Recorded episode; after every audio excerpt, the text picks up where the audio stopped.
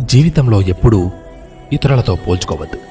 ఎలాగైతే సూర్యచంద్రులను ఒకేలాగా పోల్చలేమో అలా. ఎందుకంటే ఎవరి సమయం వచ్చినప్పుడు వాళ్ళే ఎక్కువగా ప్రకాశవంతంగా మెరుస్తారు. మనం కూడా అంతే.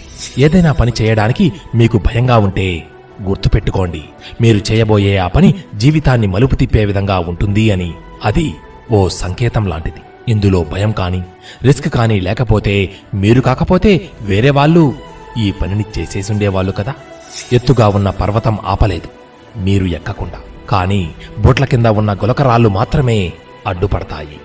విసిరిపడేయండి ఆ గులకరాలను చనిపోయిన చేపను మాత్రమే నది ప్రవాహం నడిపిస్తుంది. కానీ బ్రతికున్న చేప అదే నదీ ప్రవాహానికి అతీతంగా తన దారి తాను ఎంచుకుంటుంది. నిర్ణయం మన చేతిలో ఉంది. మరి మిత్రమా నువ్వు బ్రతికున్న చేపలాంటి వాడివే కదా? ఆ? మీ ఆశయాలకు మీ సమస్య ఎంత పెద్దదో చెప్పకండి. మీ సమస్యకే చెప్పండి. మీ సమస్య ముందు మీ ఆశయం ఎంత గొప్పదో.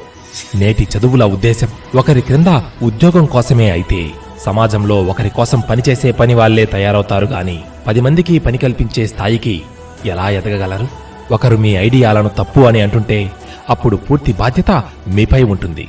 ఆ ఐడియాలను నిజం అని నిరూపించడానికి జీవితంలో ప్రశాంతతను కోరుకుంటే ముందుగా చుట్టూ ఉన్న మనుషుల మాటలను వినడం వదిలేయండి. ఏదైనా పని ఆరంభించడానికి ముందు గొప్పవాడిగా ఉండాల్సిన అవసరం లేదు. కానీ ఆ పని చేయడానికి గొప్ప గొప్ప ఆలోచన కావాలి.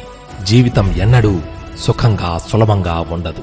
మనమే దాన్ని సులభంగా మార్చుకోవాలి. కొన్ని చూస్తూ నేర్చుకోవాలి మరికొన్నిటిని చూసి చూడనట్లు ఆ వదిలేయాలి.